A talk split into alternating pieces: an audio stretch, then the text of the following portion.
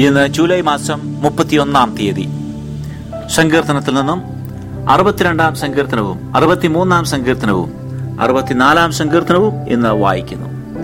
അറുപത്തി രണ്ടാം സങ്കീർത്തനം. എന്റെ ഉള്ളം ദൈവത്തെ നോക്കി മൗനമായിരിക്കുന്നു. എന്റെ രക്ഷ അവങ്കിൽ നിന്ന് വരുന്നു. അവൻ തന്നെ എന്റെ പാറയും എന്റെ രക്ഷയുമാകുന്നു.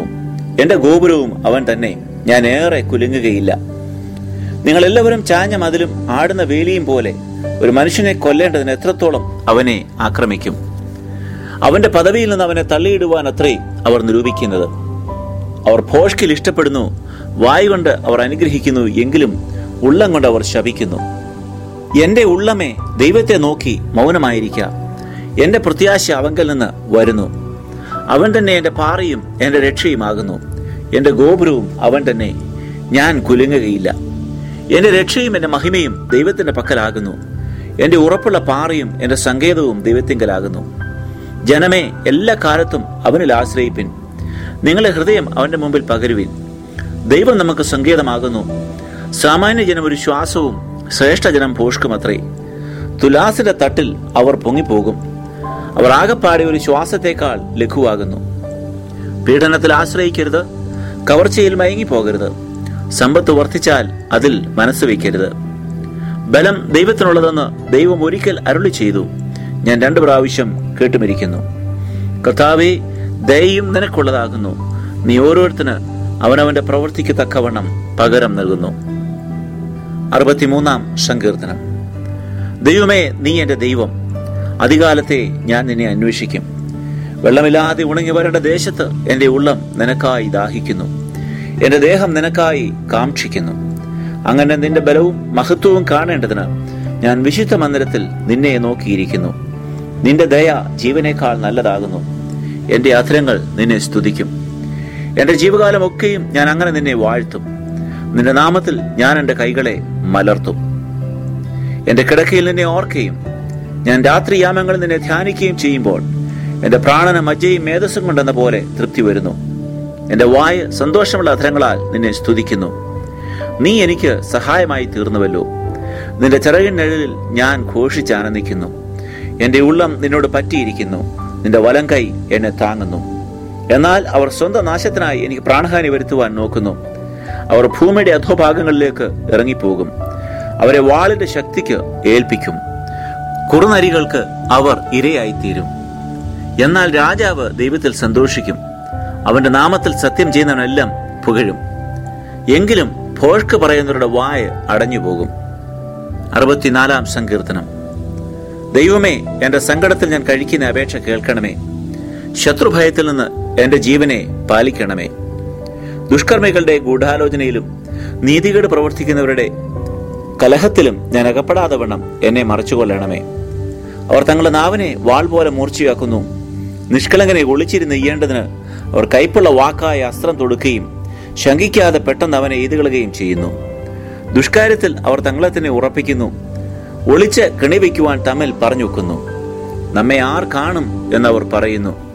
അവർ ദ്രോഹ സൂത്രങ്ങളെ കണ്ടുപിടിക്കുന്നു. നമുക്ക് ഒരു സൂക്ഷ്മ സൂത്രം സാധിച്ചു പോയി എന്ന് പറയുന്നു. ഓരോരുത്തരുടെ അന്തരംഗവും ഹൃദയവും അഗാധം തന്നെ. എന്നാൽ ദൈവം അവരെ എയ്യും. അമ്പുകൊണ്ട് അവർ പെട്ടെന്ന് മുറിവേൽക്കും.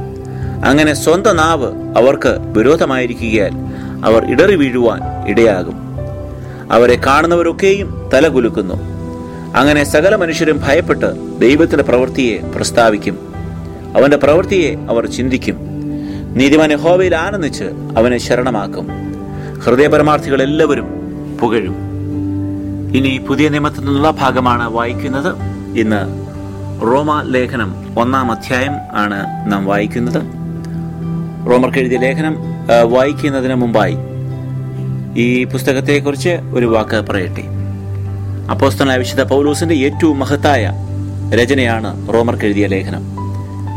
പുതിയ നിയമത്തിൽ ചേർത്തിട്ടുള്ള അദ്ദേഹത്തിന്റെ പതിമൂന്ന് ലേഖനങ്ങൾ യേശുക്രിസ്തുവിന്റെ പ്രവർത്തനങ്ങളെയും ഉപദേശങ്ങളെയും പറ്റി പ്രസ്താവിക്കുമ്പോൾ റോമാലേഖനമാകട്ടെ ക്രിസ്തുവിന്റെ യാഗമരണത്തിന്റെ പ്രാധാന്യം ചർച്ച ചെയ്യുന്നു.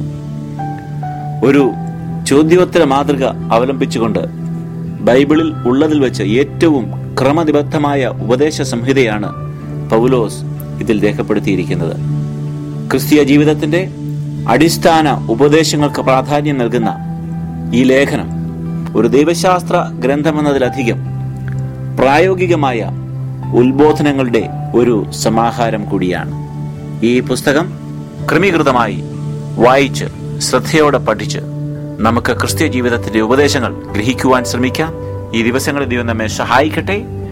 റോമർ കെഴുതി ലേഖനം ഒന്നാം അധ്യായം ഇന്ന് വായിക്കുന്നു.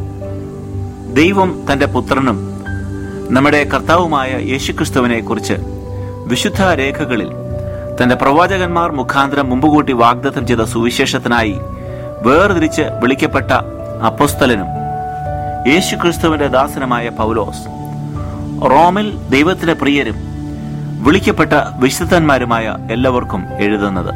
നമ്മുടെ പിതാവായ ദൈവത്തിങ്കൽ നിന്നും കർത്താവായ യേശുക്രിസ്തുവിങ്കൽ നിന്നും നിങ്ങൾക്ക് കൃപയും സമാധാനവും ഉണ്ടാകട്ടെ.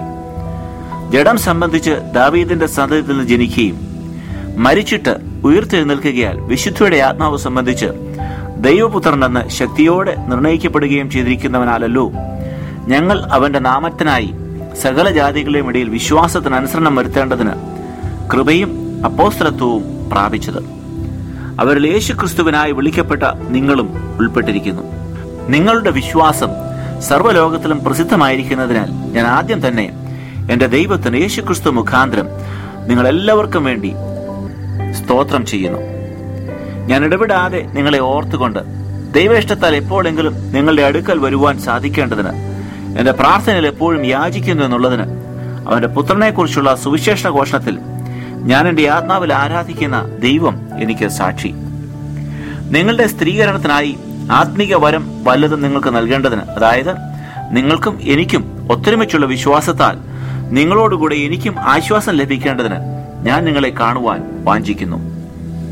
എന്നാൽ സഹോദരന്മാരെ എനിക്ക് ശേഷം ജാതികളിൽ എന്ന പോലെ നിങ്ങളിലും വല്ല ഫലവും ഉണ്ടാകേണ്ടതിന് നിങ്ങളുടെ അടുക്കൽ വരുവാൻ പലപ്പോഴും ഭാവിച്ചു എങ്കിലും ഇതുവരെ മുടക്കം വന്നു എന്ന് നിങ്ങൾ അറിയാതിരിക്കരുത് എന്ന് ഞാൻ ആഗ്രഹിക്കുന്നു. യവനന്മാർക്കും ബർബരന്മാർക്കും ജ്ഞാനികൾക്കും ബുദ്ധിഹീനർക്കും ഞാൻ കടക്കാരനാകുന്നു. അങ്ങനെ റോമയിലുള്ള നിങ്ങളോടും സുവിശേഷം അറിയിക്കുവാൻ എന്നാൽ ആവോളം ഞാൻ ഒരുങ്ങിയിരിക്കുന്നു. സുവിശേഷത്തെക്കുറിച്ച് എനിക്ക് ലജ്ജയില്ല. വിശ്വസിക്കുന്ന ഏവനും ആദ്യം യഹൂദനും പിന്നെ യവനനും അത് രക്ഷയ്ക്കായി ദൈവശക്തി ആകുന്നുവല്ലോ. അതിൽ ദൈവത്തിന്റെ നീതി വിശ്വാസം ഹേതുവായും വിശ്വാസത്തിനായി കൊണ്ടും വെളിപ്പെടുന്നു. നീതിമാൻ വിശ്വാസത്താൽ ജീവിക്കും എന്ന് എഴുതിയിരിക്കുന്നുവല്ലോ. അനീതി കൊണ്ട് സത്യത്തെ തടുക്കുന്ന മനുഷ്യരുടെ സകല അഭക്തിക്കും അനീതിക്കും നേരെ ദൈവത്തിന്റെ കോപം സ്വർഗത്തിൽ നിന്ന് വെളിപ്പെടുന്നു. ദൈവത്തെക്കുറിച്ച് അറിയാവുന്നത് അവർക്ക് വെളിവായിരിക്കുന്നു. ദൈവം അവർക്ക് വെളിവാക്കിയല്ലോ. അവന്റെ നിത്യശക്തിയും ദിവ്യത്വവുമായി അവന്റെ അദൃശ്യ ലക്ഷണങ്ങൾ ലോക സൃഷ്ടി മുതൽ അവന്റെ പ്രവർത്തികളാൽ ബുദ്ധിക്ക് തെളിവായി വെളിപ്പെട്ട് വരുന്നു. അവർക്ക് പ്രതിവാദമില്ലാതിരിക്കേണ്ടതിന് തന്നെ. അവർ ദൈവത്തെ അറിഞ്ഞിട്ടും അവനെ ദൈവമെന്നോർത്ത് മഹത്വീകരിക്കുകയോ നന്ദി കാണിക്കുകയോ ചെയ്യാതെ തങ്ങളുടെ നിരൂപണങ്ങളിൽ വ്യർത്ഥരായി തീർന്നു അവരുടെ വിവേകമില്ലാത്ത ഹൃദയം ഇരുണ്ടുപോയി. ജ്ഞാനികൾ എന്ന് പറഞ്ഞുകൊണ്ട് അവർ മൂഢരായിപ്പോയി. അക്ഷയനായ ദൈവത്തിന്റെ തേജസ്സിനെ അവർ ക്ഷയമുള്ള മനുഷ്യൻ പക്ഷി നാൽക്കാലി ഇഴജാതി എന്നിവയുടെ രൂപസാദൃശ്യമായി മാറ്റിക്കളഞ്ഞു. അതുകൊണ്ട് ദൈവം അവരെ തങ്ങളുടെ ഹൃദയങ്ങളിലെ മോഹങ്ങളിൽ സ്വന്തം ശരീരങ്ങളെ തമ്മിൽ തമ്മിൽ അവമാനിക്കേണ്ടതിന് അശുദ്ധിയിൽ ഏൽപ്പിച്ചു. ദൈവത്തിന്റെ സത്യം അവർ വ്യാജമാക്കി മാറ്റിക്കളഞ്ഞു. സൃഷ്ടിച്ചവനേക്കാൾ സൃഷ്ടിയെ ഭജിച്ചു ആരാധിച്ചു. അവൻ എന്നേക്കും വാഴ്ത്തപ്പെട്ടവൻ. ആമേൻ. അതുകൊണ്ട് ദൈവം അവരെ അവമാന രാഗങ്ങളിൽ ഏൽപ്പിച്ചു. അവരുടെ സ്ത്രീകൾ സ്വാഭാവിക ഭോഗത്തെ സ്വഭാവ വിരുദ്ധമാക്കി കളഞ്ഞു. അവണ്ണം പുരുഷന്മാരും സ്വാഭാവിക സ്ത്രീഭോഗം വിട്ട് അന്യോന്യം കാമം ജ്വലിച്ച് ആണോടാൺ അവലക്ഷണമായത് പ്രവർത്തിച്ചു. ഇങ്ങനെ അവർ തങ്ങളുടെ വിഭ്രമത്തിന് യോഗ്യമായ പ്രതിഫലം തങ്ങളിൽ തന്നെ പ്രാപിച്ചു. ദൈവത്തെ പരിജ്ഞാനത്തിൽ ധരിക്കുവാൻ ഇഷ്ടമില്ലാത്തതിന് തക്കവണ്ണം ദൈവം അവരെ ഉചിതമല്ലാത്തത് ചെയ്യുവാൻ നികൃഷ്ട ബുദ്ധിയിൽ ഏൽപ്പിച്ചു. അവർ സകല അനീതിയും ദുഷ്ടതയും അത്യാഗ്രഹവും ദുർബുദ്ധിയും നിറഞ്ഞവർ. അസൂയ കൊല പിണക്കം കപടം ദുശീലം എന്നിവ തിങ്ങിയവർ. കുരളക്കാർ ഏഷണിക്കാർ ദൈവദ്വേഷികൾ നിഷ്ഠൂരന്മാർ ഗർവിഷ്ഠന്മാർ ആത്മപ്രശംസക്കാർ പുതുദോഷം സങ്കല്പിക്കുന്നവർ മാതാപിതാക്കന്മാരെ അനുസരിക്കാത്തവർ ബുദ്ധിഹീനർ നിയമലംഘികൾ വാത്സല്യമില്ലാത്തവർ കനിവറ്റവർ ഈ വക പ്രവർത്തിക്കുന്നവർ മരണയോഗ്യർ എന്നുള്ള ദൈവന്യായം അവർ അറിഞ്ഞിട്ടും അവയെ പ്രവർത്തിക്കുക മാത്രമല്ല പ്രവർത്തിക്കുന്നവരിൽ പ്രസാദിക്കുകയും കൂടെ ചെയ്യുന്നു. കഥാവിൽ പ്രിയമുള്ളവരെ അറുപത്തിമൂന്നാം സങ്കീർത്തനത്തിന്റെ ഒന്നാം വാക്യം നാം ഇപ്രകാരം വായിക്കുന്നു. ദൈവമേ നീ എന്റെ ദൈവം അധികാലത്തെ ഞാൻ നിന്നെ അന്വേഷിക്കും. വെള്ളമില്ലാതെ ഉണങ്ങി വരേണ്ട ദേശത്ത് എന്റെ ഉള്ളം നിനക്കായി ദാഹിക്കുന്നു. എന്റെ ദേഹം നിനക്കായി കാക്ഷിക്കുന്നു. ദാവീദിന്റെ ഒരു സങ്കീർത്തനമാണിത്. ഇതിനെക്കുറിച്ച് പറഞ്ഞിരിക്കുന്നത് അവൻ യഹൂദ മരുഭൂമിയിൽ ഇരിക്കും കാലത്ത് ചമച്ച ഒരു സങ്കീർത്തനമായിട്ട് ഇതിനെക്കുറിച്ച് പറയുന്നു. മരുഭൂമിയുടെ അനുഭവം നമുക്ക് അറിയാം.